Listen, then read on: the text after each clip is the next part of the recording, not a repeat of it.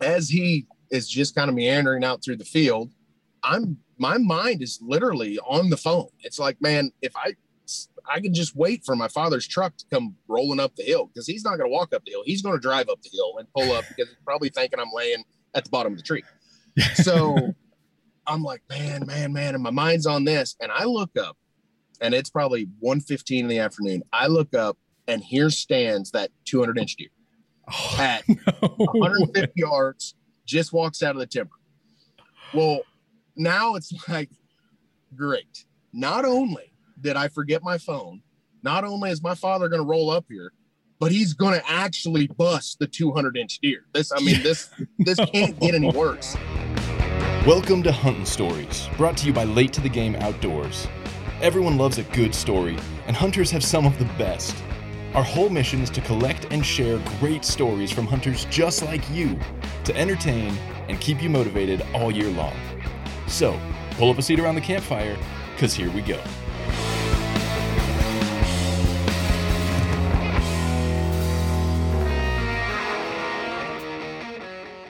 Well, guys, welcome back to the Hunting Stories podcast. Uh, I am joined today uh, by a guy I met on Instagram, uh, Jeff Ham, out of Kansas, I believe. Uh, Jeff, thanks for being here. Man, I appreciate you having me, man. It's fun. Absolutely. Uh, any, anything anyone needs to know about you? Who are you? Uh, not really anything important. Uh, Kansas, naturally, like you and I talked a little earlier. You know, the land of big whitetails, but you know, if you're going to explain any more about Kansas, that's going to get pretty slim. That's about it. but, uh, you know, I've lived here my whole life and, you know, hunting the outdoors has always been a passion. I'm one of those guys that the story's pretty stereotypical for me. My father's big outdoorsman, big hunter. I grew up, you start with small game as a kid and work your way up to turkeys and waterfowl and then got into deer hunting probably in my early teens and took up a bow, I think my late teens and been doing it ever since. That's awesome. The the uh, the life I'm trying to give my children, uh, and the one that I absolutely missed because uh, I just got thrown into this thing as an adult. Um, well, awesome. You you reached out. I mean, obviously a lifetime of stories, uh, but one in particular, a a massive buck where nothing went right uh, until the very end. I, I, I don't want to pre-tell the story, but uh, right. let's get into this this gigantic whitetail yeah, so uh, we're going to take a little blast of the past here. So this is 2015, and like I said, you know, my father and I are big into the whitetails, and you know, Kansas lends itself. You know, everybody's heard the stories. If you're a hunter and you're a big game hunter by any means, you know, you hear that those big three that Iowa, Illinois, Kansas for big whitetails, and uh, that's not a lie.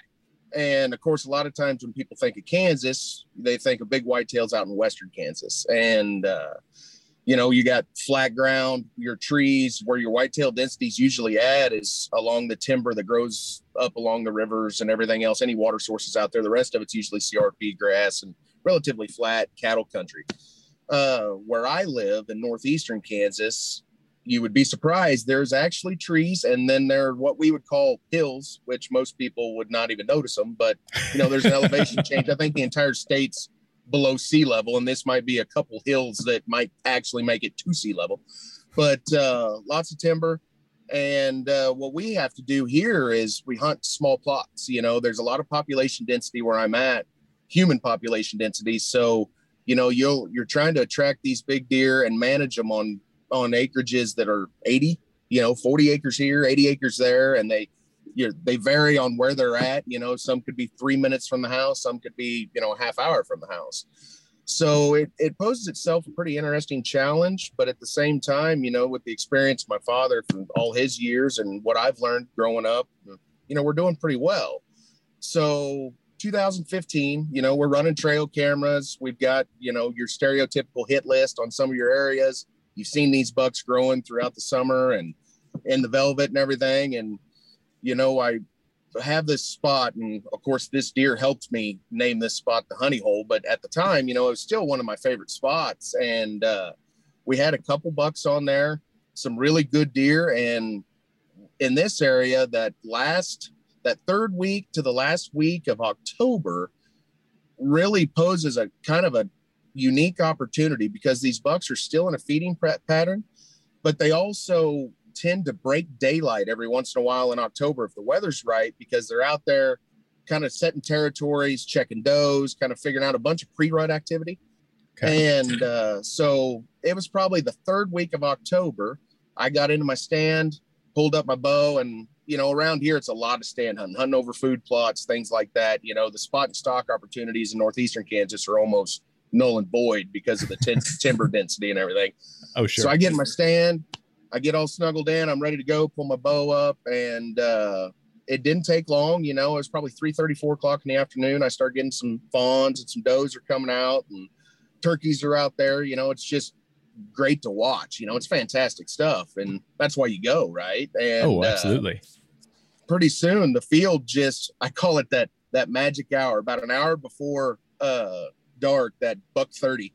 Here come here comes three or four small bucks, and then one of the bucks that I'd seen that I'd kind of designated on my hit list that I wanted to get a look at. And he's a real typical mainframe nine point, good tall tines, probably a 160 inch deer. Okay. And, you know, probably four year old buck. And he walks out, I'm looking at him, and he's probably out there, I don't know, 80, 100 yards. And so I'm watching him. And then another buck walks out, probably about the same size. And he was another one that I'd kind of identified early on with the trail camera. And so at this time, I'm texting my dad, right? I'm like, man, you know, this field's filling up. This is cool. I've already got one of the bucks that we kind of identified. I'm looking at him. The other one just walked out. I said, man, magic's happening. This is going to be great. And uh, of course, he's texting me back, you know, take pictures and everything else. Well, you're in a tree stand. So I'm trying to fumble with my phone, not drop my bow, not get spotted by a doe or anything else out there and snap pictures. Well, as I'm in the process of trying to snap a picture with an iPhone at a deer that is 100 yards out, which, by the way, that doesn't make a great picture, right? Yeah, but, I'm sure. Uh, so I'm trying to stare at this phone and snap a picture of this 160 inch nine point. I look to my right, I catch a little movement, and here stands an absolute giant, a true 200 inch whitetail. I hadn't caught him on trail camera yet. I've never seen this deer before. I have no idea where he came from and he is standing at 85 yards and to be screwed up and panicking is an understatement. It's one of those things where I had to reach down to the bottom of my stand and hold on to it to just keep from falling out. You know, buck, buck fever had had set in tenfold, and uh, so of course, first thing I do instead of trying to get prepped and everything like you probably should have, I'm texting my dad. I'm like, "There's a legit 200 inch whitetail out here. I've never seen him. And of course, he answers with the same comment. We'll take a pic. So I'm trying, I'm trying to snap a picture of this deer. You know, my bow is hanging literally right beside me. So I'm trying to snap a picture of this deer and completely forget about all the basics that you kind of learn as you go here. You know, get your bow ready, make sure nobody spots you, move slow. Now, I am an absolute disaster. And I'm trying to snap pics. I'm breathing hard. You know, I can't imagine that they didn't hear me because I guarantee you the entire tree was shaking, which is bad as I was. and uh, this deer walks out a little bit farther and kind of turns and looks in my direction. And he's a he was a mainframe 10, real tall tines, and then he had two almost matching tines that come in off the inside of both main beams, one off the right, one off the left, and kind of come up out front. So he's very unique. Yeah. A lot of time, good mass. I mean, it's just one of those things that if you were to draw up your perfect whitetail in your brain, this was it. I mean, here he was. so now I finally I finally give up on the whole picture taking deal. And it's like, all right, it's time to hunt. Here he is. Let's do this. And he walks out. And of course, like I said, you know, I'm feeling good about it. It's probably 45 minutes before last light, you know, so I've got time. I just know this deer is going to work his way into range because there was a like a mineral block sitting there about 30 yards out, and all these deer intended to come over there and check this mineral block out, do a few licks, and then move on. So I assumed that this deer was going to do the same thing. Well, 200 inch deer don't get 200 inches by doing what other deer. I've learned that very, very quickly. So I watched this deer for 45 minutes, literally check every doe on the field, posture every buck on the field. He'd come in to 60 yards and then he'd move out to 100 yards, you know, chase another buck off. And then he'd move his way back in. And he went through this song and dance, like I said, all the way up until almost last light. And then he decides that, okay, you know, I'm going to come in and take a lick off this mineral block. So here comes this deer and he works his way in. And of course, he's probably walking at a normal pace. It might as well been three hours as long as it felt like it took him, right? So he finally comes in and I've already went through, you know, probably half a dozen mild heart attacks and, you know, trying to hold on to my stand, trying to figure out where my bow's at. And pretty soon, long story short, there he is. Bam, he's 30 yards, broadside, head down. And it's like, here we go. You know, this is this Yeah. is what you practice in your front yard for. And this is this is it. So at this point, I've heard stories where people are like, you know, this sense of calm came over me and I just executed. I'm not one of those people. Sense of calm never made it anywhere remotely close to me.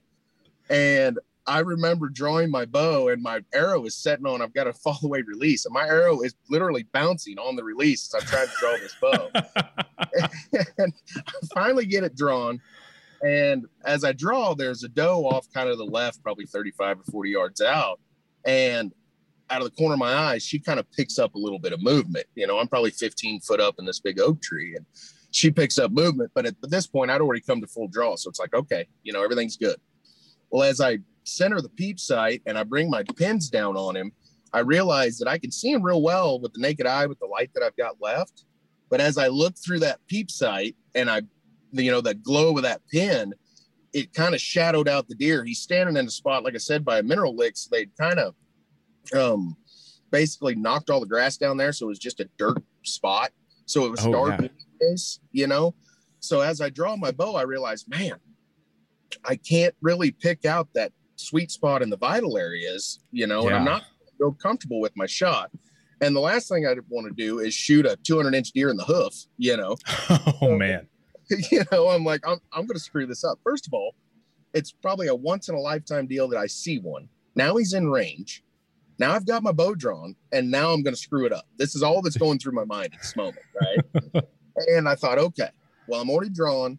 I've got, you know, I may never see this deer again. I haven't seen him up until this day. I may never see this deer again. Like I said, we hunt pretty small plots. Mm-hmm. So the neighbor could shoot him, or he could get hit on the highway, or he could just disappear in general. And, you know, big bucks in this area have a really good tendency to do that, anyways. You know, you'll catch them on trail camera, you'll get one glimpse at them out in the field, and then you'll never see them again. And, you know, we're a pretty tight knit group of hunters. If a big buck goes down, you typically hear about it Yeah. won't hear about it. I don't know where these guys go, and I don't know how a buck gets to six or seven years old in this area, but they manage. You know, I mean, you you Yeah. see it. So here he is. I'm full draw, and I thought, okay, I'm going to aim a little low, and I'm going to shoot straight for the heart. You know, I'm elevated. He's 30 yards. Best case scenario, I center punch him. You know, dead deer. Worst case scenario, I shoot under. Because if I shot a little high, I'll still catch lungs. If I shoot under him, it's a clean miss and you know may have another opportunity later on. So when in my experience, when a bow hunter, or at least maybe just me, it may not be everybody, aims to technically miss, you're gonna miss. So I, I turned this thing loose and I got a Lumenok and I watched that Lumenok go right underneath the armpit of that deer and stick right in the dirt oh my and- gosh. of course, he kind of jumps. He runs off out there in the field about 80 yards out. All the other deer kind of scatter a little bit, you know, but luckily with a bow, it's not terribly loud, you know. Yeah. So they all scatter. They're all standing out there trying to figure out what's going on. And there I sit. And all that crazy big buck, buck fever emotion now is like total despair, right? I, I might as I I want to get out of my stand, but I'm contemplating on whether to take the ladder or just fall out. You know, I'm just I'm in I'm over it, right? So so there I sit and I let it get real dark because I don't want to bust them out as I as I leave, you know. So I wait and I'm looking at them through the binoculars and they kind of move off and it's finally like, all right, you know, it's it's time. So I crawl out and I sneak out to my arrow, hoping that maybe I just didn't see it right, uh, you know, and it disappeared there behind the heart. That arrow is clean, you know. Yeah. I mean, it. I didn't hit anything. So I walk down, get to my truck. By this time, I have like 27 missed text messages from my old man. Like, did you shoot him? Where's he at? What happened? Fall out of the stand. You know, bark twice if you're in Milwaukee type stuff are you there? You know. and I finally call him and I tell him the story, and he's like, "Well," he goes, "Best case scenario is it's clean miss." He said, "You might have another opportunity," and I said, "Okay," and I said, "Well." Give me a word word of wisdom here, Dad. You've done this a lot longer than me. I said, you know, you've seen big bucks, you've had chances, you know, some have worked, some haven't. You know, what's what's the odds of, you know, this buck showing back up? And he said, Oh, he said, you know, slim to none, but there's a chance. Of course. Real encouraging. Right? Yeah. Yeah, you know, fantastic, right? So uh I go back home and I tell my wife the story too. And you know, she she hangs on every word that I say. She's not a big hunter, but she's a really good listener. And bless her heart, she's done this with me for years. And I don't know how she puts up with it. But you know, long story short, I cry to her and then you know, I go to checking trail cameras and I go to running things through my mind. So as this happens, I start catching this deer on trail camera. You know, I'm catching him. He's 100% nocturnal. I haven't okay. caught a date picture, probably because that's how he got as big as he got. You know, you only uh-huh. get one, and I, I muffed it. So, you know, but I, I know he's still there. And like I said, this is a pretty small plot. Well, then I start getting worried as the days and the weeks start passing. I'm hunting the spot every chance I get. Every time the wind's right, you know, I'm there.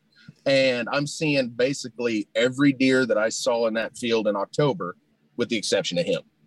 And, uh, you know, it just every time you go and you don't see him or you don't get that opportunity, you know, you get a little lower in your seat, like, man, you know, I, I think I, I might have just screwed this up for good. You know, this, yeah, it's only 200 inch deer that I've had in front of me in my life. And, you know, this is what happened. And I may not never get that chance again.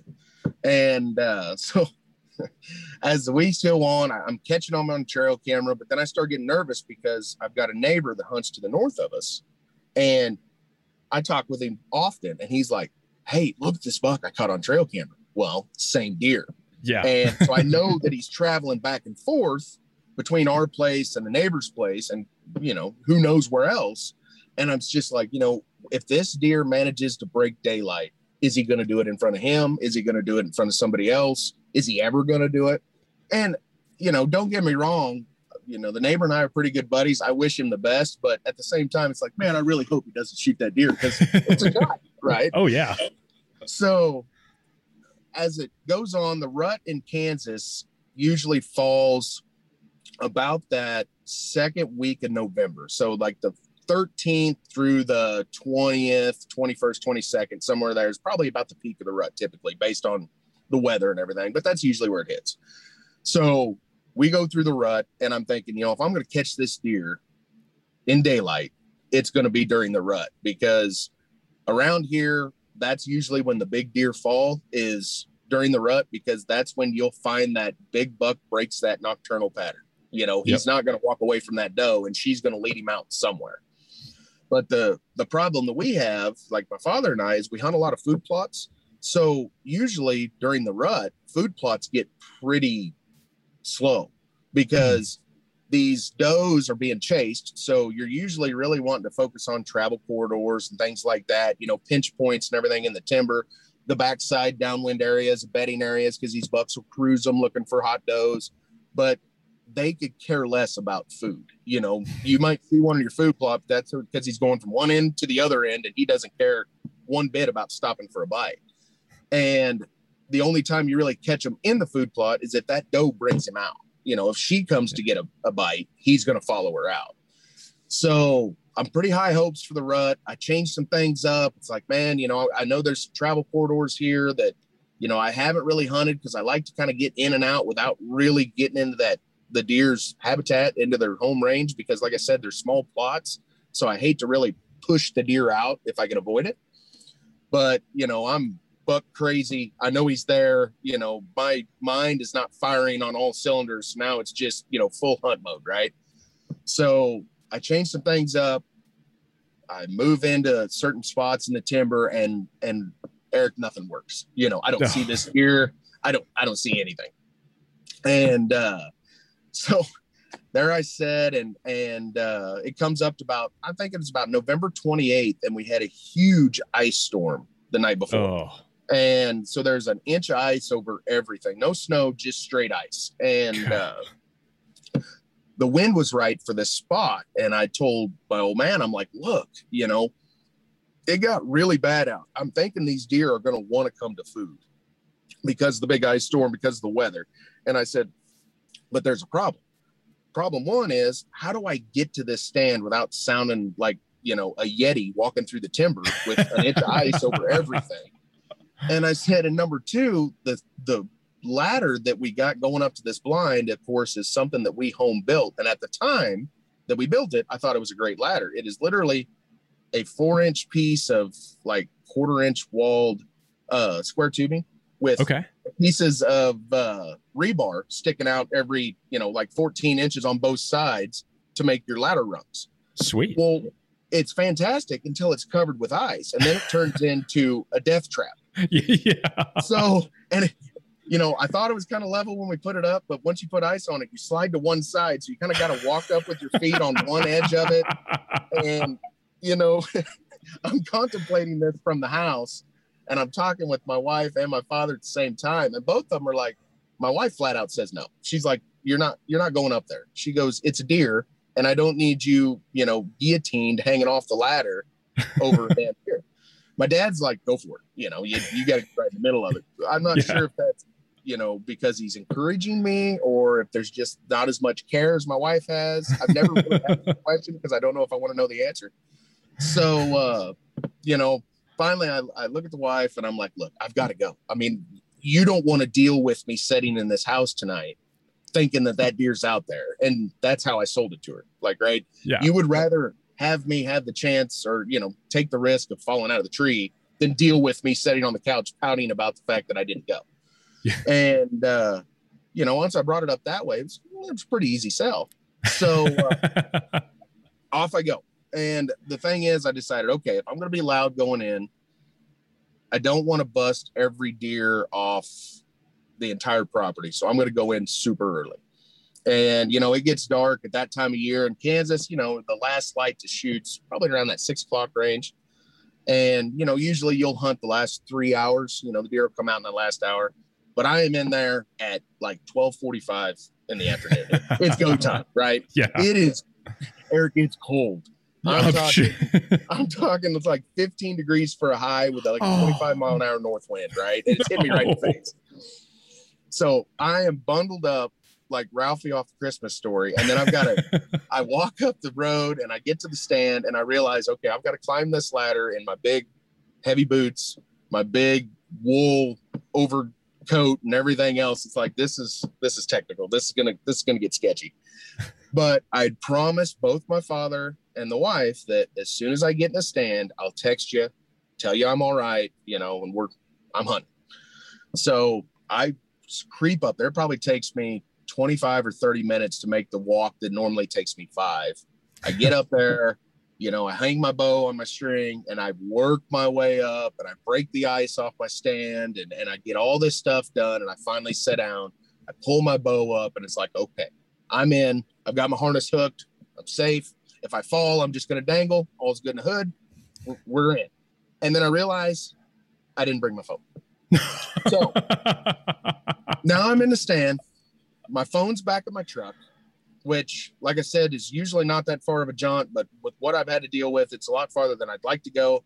But I get to thinking, it's like if I don't text my father or my wife in the next probably half hour, 45 minutes, one of them's coming up here to look for me. I mean, this Yep. this is going to happen, right?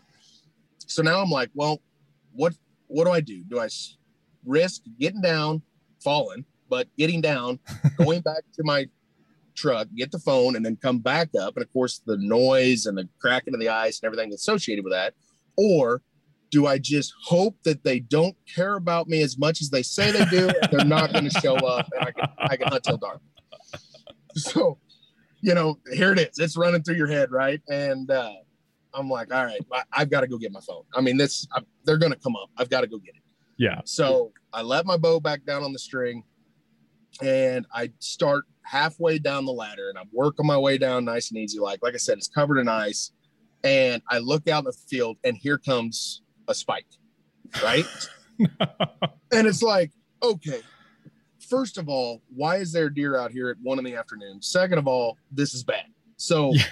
I'm going to bust him out and then he's going to probably run through the timber and take everything else with him. And I'm going to screw this entire hunt up over a cell phone. So it's like, all right, I'm changing gears. I'm going to go to, I hope they don't care.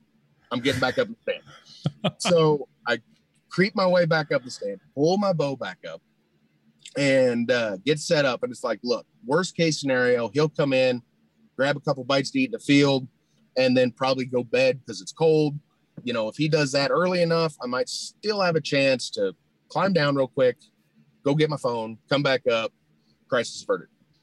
So as he is just kind of meandering out through the field, I'm my mind is literally on the phone. It's like, man, if I I can just wait for my father's truck to come rolling up the hill because he's not going to walk up the hill. He's going to drive up the hill and pull up because he's probably thinking I'm laying at the bottom of the tree.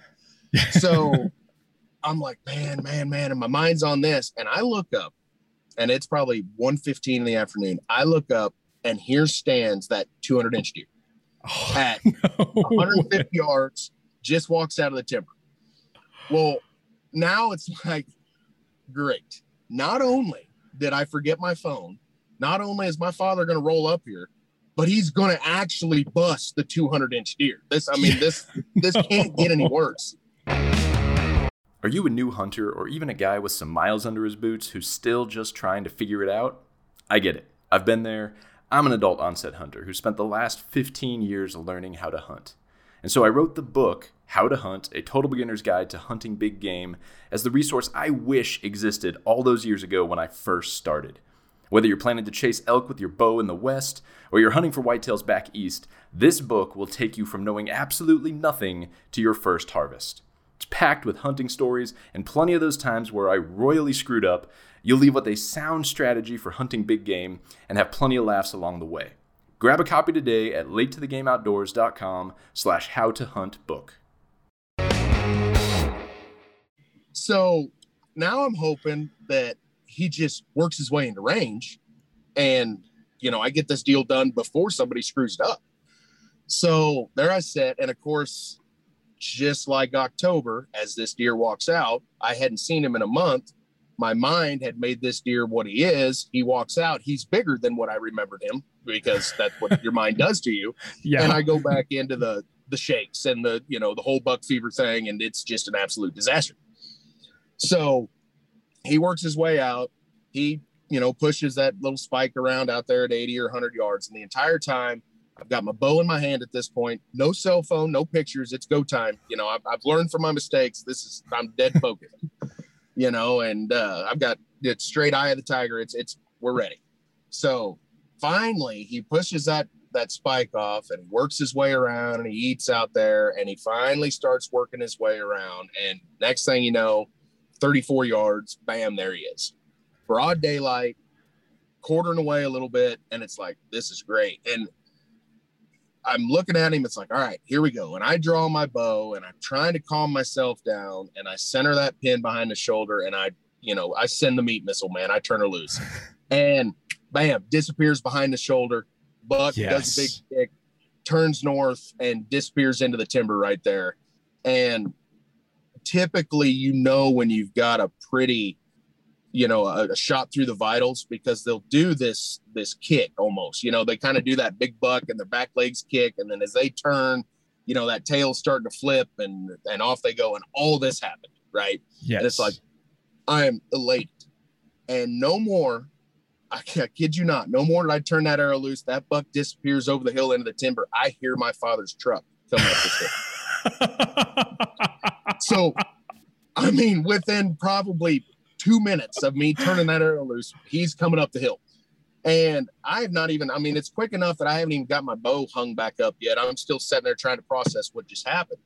And he pulls up the hill and he stops. You know, I'm waving at him now. You know, I'm probably making the, I've looked like an idiot the top of this tree because I'm trying to send him hand signals that I killed a 200 inch buck, but I don't know what hand signals denote you killed a 200 inch buck, right? You know, it's the yeah. waves over your head, and you know you can't really dance in the stand because you're still covered nice, so it's more just kind of a, a hop up and down and big thumbs up and everything else. Well, he's in the truck trying to communicate back when literally he was 15 yards. He could open the door. We would have talked about it. But you know, at this point, you know, he's trying to communicate back and, you know, trying to thumbs up, thumbs down, figuring out what I'm trying to tell him.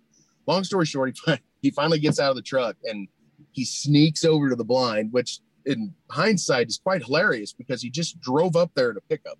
So I don't know why from the pickup to the bottom of the tree stand and whispering from the bottom of the tree stand, like, what happened? You know, I mean, the, the truck is sitting there, right? But I'm not saying we're the we're the sharpest tools in the shed, but we get it done. But anyways, so I said, I just stuck that deer. And he goes, What? And I said, I just stuck that deer. I said, That 200 inch deer, I just, he just disappeared over the hill. I said, I think I made a hell of a shot. And he goes, You're kidding me. I said, No. And he said, Well, why didn't you text me? And I said, Because my phone's in the truck. And like, he goes, One job. You had one job take your phone. And I said, Well, I feel like I had more than one job, but I understand the importance of the phone to you. I'm just glad you're here now because you know, I'm thinking big buck down, man. I really am. I, I said, yeah. I'm feeling good about it. And he goes, Well, do you, do you want to give him some time? And I said, Well, it's probably going to take me 10 minutes to get down from the blind without injuring myself. And I said, You're already parked in the food plot in your pickup. So the whole let him go off and, you know, expire quietly thing out the window. I mean, you're, you're within 40 yards of where he went in the timber now. And I said, so once I get down, let me gain my composure and we'll go from there. He said, All right. So I climb down, let my bow down, get everything situated. We go out, my arrow's stuck there in the dirt, you know, and you pick it up, and it's that great feeling where it's just blood red, bubbles on it. You know, you're just awesome. everything's coming together. You're feeling like a million dollars. And I'll tell you what, normally between me and my own father, we I'm the tracker you know, if there's a spot of blood, I could track a field mouse through a parking lot with a hangnail if you give me enough time. Until there's a 200 inch whitetail that I shot. And then I couldn't find blood if you sprayed it on my face, you know. So dad's like, well, which way to go? Well, I think he went that way. And I kind of point to the northeast. And he goes, What do you mean you think? It's broad daylight. Which way did he go? I said, I'm pretty sure he went that way. And he said, Okay. So we kind of start looking for blood and you know, just kind of doing the track towards that general direction. And I am, I'm like, Dad, I know he went down this path. There's kind of a war path through the food plot. I said, I know he went run right down this path, but I'm not finding a single spot of blood. The arrow's telling me that there should be. Yeah. I'm not finding any. And finally, he's behind me, and he finally goes, "Well, hold on." And he walks back to where I, the arrow entered the deer, and he goes, "Hey," I said, "What?" He goes, you're about 15 yards to the south of the biggest blood trail I've ever seen in my life. He said, You're not even in the ballpark. And he goes, You could follow this. He said, You could just look from here. He said, I know where he went in the timber 40 yards out because I could still see the blood from here. I'm like, Oh, okay. You know, well, you know, forgive me for being just a little bit out of sorts here. So, you know, so finally we go to track and blood and we get into the timber and laying 15 yards in the timber is a big set of antlers laying in the, the grass, man. I mean, he, yeah. he's expired, perfect shot. There he lays. And you hear a lot about ground shrinkage on a deer that size. There was none of that. I mean, as you get closer, closer to it, it was just, oh my goodness. I mean, it didn't even look real, right? It's just yeah. one of those surreal I, there's a really good chance I'll never even see another deer that size, let alone take one. So, you know, you're, you're taking it all in.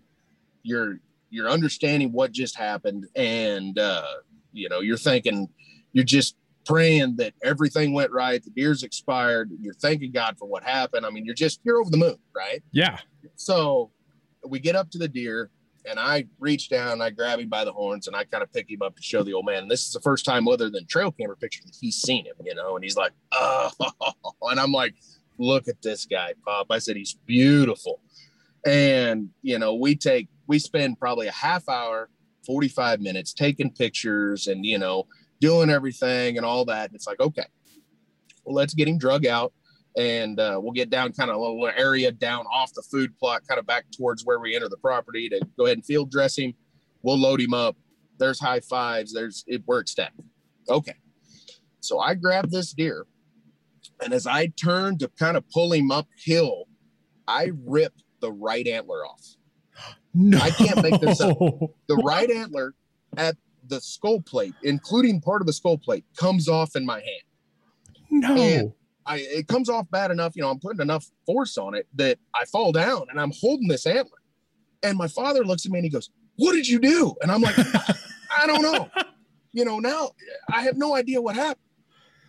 So I I ripped the antler off the biggest deer that I've ever seen, let alone killed. And I'm there I sat. And you're just there was no words for it because neither of us had any idea what was going on. And you know, I've heard stories about if you, you know, Kansas's bow season goes till like the 31st of December. So late, late in the year, you might have a buck that looks to shed his antlers pretty early. And Okay. sometimes they might lose one or something after the shot or, if you know, in the midst of loading them up in the truck. Well, this is November. This shouldn't have happened. And not alone, not let alone just the horn, but it's a piece of the skull plate, probably the size of a baseball, come with it. And it's like, what happened? And as I play it back in my mind, I remember as this deer's walking to me prior to the shot that day, his right ant, his right ear was kind of drooping down. You know how they normally have their ears up. His, Yeah. his left ear's up, his right ear was just drooping down a little bit. And I didn't think anything of it. I just thought, well, maybe it was an injury, or you know, that ear's got to be down because his horns are so damn big. You know, that's what my mind was telling me. But uh, you know, his horn, his ears down, and as we get to investigating what we just did, we realize that there was a hole right in the top of his skull, right beside where that right antler come out of his skull, where he had got gored by another deer when they were fighting. There, there was actually a little piece of the antler from the other deer still kind of stuck there. Oh, So what had happened was he had got that injury fighting with another deer, and it actually cracked that skull piece. And when I grabbed him and went to pick him up, I pulled that piece off. And as you look in there, you know, you realize that this deer wasn't going to make the year. I mean, he actually that injury was going to end up being fatal at some point. And we learned this later on because now I'm sitting in the timber with an antler in one hand and you know, now he's no longer a 200 inch deer. He's a 100 inch deer he's only got one antler. I'm holding the other piece and he's laying there in the grass and we don't know what to do. So I call my taxidermist, which is a friend of mine, and I said, You need to come up here. He said, Why? And I go, One, I don't know what I did. I got a 200 inch deer on the ground. I've got an antler in my hand. And I said, I just need you to come up here and tell me what to do, how we're going to do this so I don't make a bad situation worse. Right. yeah. And he's like, all right, I'll, I'll be up there. So he goes, he comes up and, you know, we wait 15, 20 minutes. He shows up and we decide that we're going to cape this deer where it sits. And then Okay. he is actually going to flesh that skull out where we sit just so he can try to figure out what happened. So we go from loading the deer up, taking it home, showing all the fam, look at this thing, blah, blah, blah, to I am in the timber. Now it's starting to get dark because we've wasted all of our daylight. And we are full on, you know, taxidermy, doing the full taxidermy deal on a deer in the middle of the timber. So we finally get all this done. And luckily, you know, this isn't the taxidermist, my buddy's first rodeo. So he does this relatively quick. And as we open up, we realize, you know, that's when we found the tine that went in, you know, and, and punctured the skull. That's where we found the original fracture that I kind of broke off. And we find all this. And, you know, it starts to tell this story that not only did I get a chance to see a 200 inch deer on the hoof, then I got two chances at said 200 inch deer. And on the second chance, with the truck rolling up and with everything else happening, I was able to harvest this deer. And then to realize that if I wouldn't have harvested this deer, this deer would have been another one of those ghosts that nobody ever knew where he went because at some point he would have expired in the timber from the injury he had. yeah. At some point in the next, you know, the taxidermist said with what he saw, probably within a couple weeks oh, and oh man. that was it you know and then maybe that's the story behind some of these big deer that they die of old age or they die of an injury or they do something like that and nobody ever finds it right Yeah. so we we get everything done and of course i'm looking at my my friend and i'm like can you fix this I, in my mind, I'm thinking that it's irreparable. You know, the antler's going to be one's going to be perfect because it's still attached. The other one's going to be facing hard right. You know, it's going to look like you know that deer off that open range show or something. You know, the, and it's like I don't know. You know, I'm in panic mode. I'm still screwed up from the whole experience. So I'm asking, is this going to be okay? And he's like, Yeah, no, it's we're we're fine. I'll I'll take care of this. Well, okay.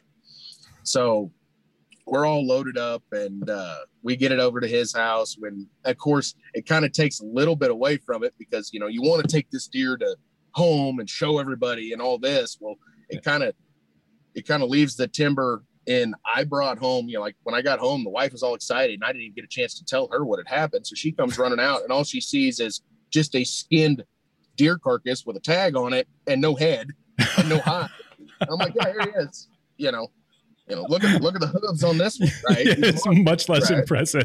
Yeah, you know, it, it kind of takes away from it. But uh, you know, once I told the story, she understood, and and bless the taxidermist heart, it wasn't. He knew I was jonesing to see this, you know, get my hands back on these antlers. So apparently, some sort of epoxy. You know, technology is a great thing. He was able to get, you know, a screw up through there and some epoxy and got it perfect. You know, right uh-huh. where it was prior to you know the catastrophe of me ripping his antler off. And I'll tell you what, you know, like I told dad, you know, when he told me, what'd you do? Well, I've always think, you know, I go to the gym, I'm a pretty strong guy. I don't think I'm strong enough to rip an antler off. So I knew something just, was up, right? You're not just pulling skulls apart on a regular basis. no, you know, I'm not hulking out on this deer, you know, and pulling apart like a chicken wishbone. But uh, so long story short, we get all this done and uh, we end up measuring this deer up and he ended up grossing 202 and four eighths is what he oh, ended up. Oh my goodness.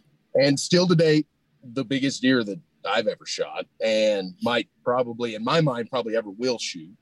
Yeah. But, uh, you know, it's just one of those things, you know, every year my old man and I stand in front of this mountain and go, okay, you know, this year's the year. You know, I was jazzing.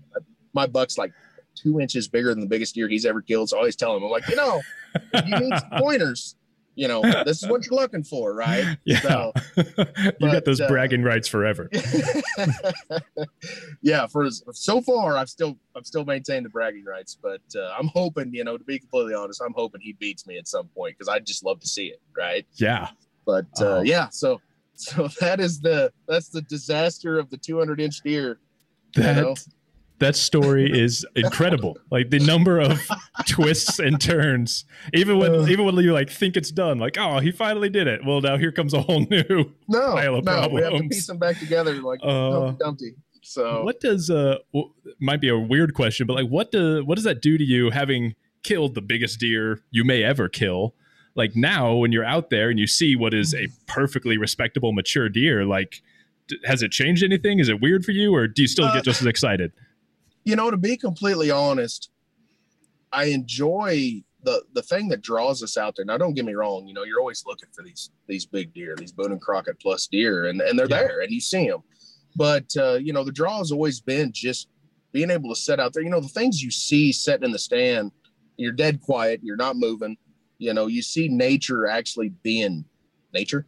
You yeah. know, you'll see things that other people don't. You know, I'll come home and explain to my wife. You know, I said, I saw these two horned owls getting a fight, you know, over there in the timber over a squirrel. And she's like, what? I'm like, yeah, no, it was crazy. I've never seen it, you know? And those are the experiences that you pick up, you know? So that's def- definitely the price, you know, worth the price of admission. But where I'm getting the, the biggest adrenaline rush now and, and the most pleasure out of is taking my kids. Yes. You know, I've got two little girls and, and they've kind of, taken on to this this hunting deal much like I did at their age. And of yeah. course I'm all about it, right? And For sure. To watch them, their eyes get big when a deer walks out or when they see a flock of turkeys or you know, when they the group of tom turkeys out there gets to play and peck the other one on the head, you know, and doing what they normally do and you know, just all this sensory overload that they get from being out there and it's not electronics, it's not television. It's just the outdoors. Here it is. You know, this yeah. was my television growing up, you know, and I'm fortunate enough for both of them to be, you know, pretty, pretty outdoorsy, you know, and, and love it and want to go and ask to go rather than me kind of being like, well, you know, well, why don't, why don't we go? You know, they're, they're yeah. usually, if I tell them I got to get up five in the morning, we're going to go goose hunting, you know, they're, they're meeting me at the door. So awesome. that's really, that's been the big push here of, of late, you know, in the last five to seven years is that they got old enough to kind of go with me. You know, that's more fun than going by yourself. Now, you know, don't get me wrong. I still spend plenty of time in the timber by myself, but, uh, you know, you're always looking for that next 200 inch deer and they're there, you know, you'll, yeah, you'll catch them on a trail camera every once in a while, or your neighbor will have a story similar to mine. Like, Oh, he was here and I, I was back, you know, cutting hay and I busted this big buck. So that it's always there, you know, you're always hunting the what if, right? Yeah. And with the benefit of this area is, like I said, there's small plots. There may be a 200 inch deer that you've never seen before, you know, on two neighbors over, but the, really, as crow, crow flies, that's a mile. And, yeah. you know, one day he just may walk out in front of you. And, you know, so you're always, you're always hunting for that. And being able to introduce your kids to the outdoors is fantastic. And no, I mean, it just keeps you going, man. Yeah. Oh, so good. That's, uh, my kids are hitting that they're 12 8 and 7 and so uh, we, have been out a little bit my middle kid my second son is just asks to go on every possible anytime he hears i'm hunting he's like oh can i go I'm like well buddy i'm i'm going you know five miles into the back country i can't uh, love you but you're not ready for that yet but he is just like yeah I, i'm same thing just loving starting to get them into that that process my my oldest took a couple shots at some deer last November. Uh, we need to spend a little more time at the range, but uh, yeah. but even yeah. just watching him have that that ex- the adrenaline dump and the like, even on a wide clean miss, just watching his eyes light up, like yes, he's getting it. This is awesome. Uh, that's what it's about, man. That's yeah. in my mind. That's what it's about. Oh yeah, it's just nothing like it.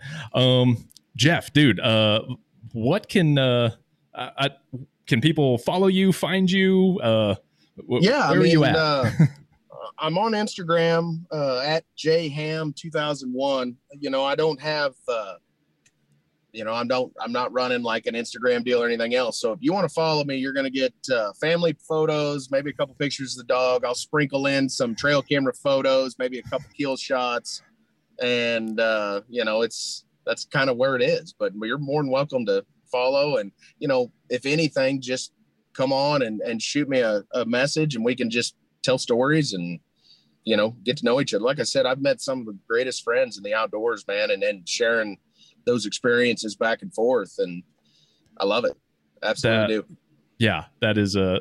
I mean social media certainly has its downsides but it one of the huge upsides is i mean i've, I've made friends and, and other hunters that we just go back and forth that i would have never never met 20 years ago. Uh, oh, absolutely. So it's just an awesome way to to to build your network and, and start mm-hmm. having other hunters in other parts. You know, I, I now have like great Kansas whitetail stories that I don't. I live in Arizona. We, we don't have we have these little offshoot weird Coues whitetail, but we don't, we don't have 200 inch whitetails running around. Uh, well, I'll have to hit you up sometime because elk is kind of my unicorn. I've had a couple yes. trips and I have not okay. I have not capitalized. So I'll have to pick your brain on how to get in the middle of that down there. Oh, absolutely. That's uh yeah, anytime. I am uh I have uh after 4 years, I've got another elk tag this September that I am uh mm-hmm it's mostly all I think about right right oh, now. Fantastic. So, uh, fantastic. Uh, yeah, let's uh, let's talk elk. I love it. Um, dude, Jeff, thank you so much uh, for jumping on, taking the time, sharing the story. Uh, I love a story where things don't go right. oh, and unfortunately, most of mine are that way. it, it, makes a better story. It's more realistic than you know you see something on Sportsman's, which looks cool, great footage, but it just looks like, oh, all these guys do is walk out and shoot a deer. Uh, right. So I love hearing the reality that most of us face where things keep going wrong. oh, man, exactly. Well, I appreciate you having me on, man. I really do. Oh, absolutely. We got a uh, you've got a lifetime of crazy stories. We got to have you back on for sure. No, uh, absolutely, anytime, man. Absolute, dude. Uh, thanks so much, and uh, and to the listeners, we will uh, we'll see you guys next time. Thanks so much for tuning in to Hunting Stories. And if you want to stay up on what we're doing with the podcast or anything else going on with Late to the Game, go ahead and check us out at latetothegameoutdoors.com or give us a follow on Instagram at Late to the Game Outdoors. Thanks again for listening, and we'll see you guys next time.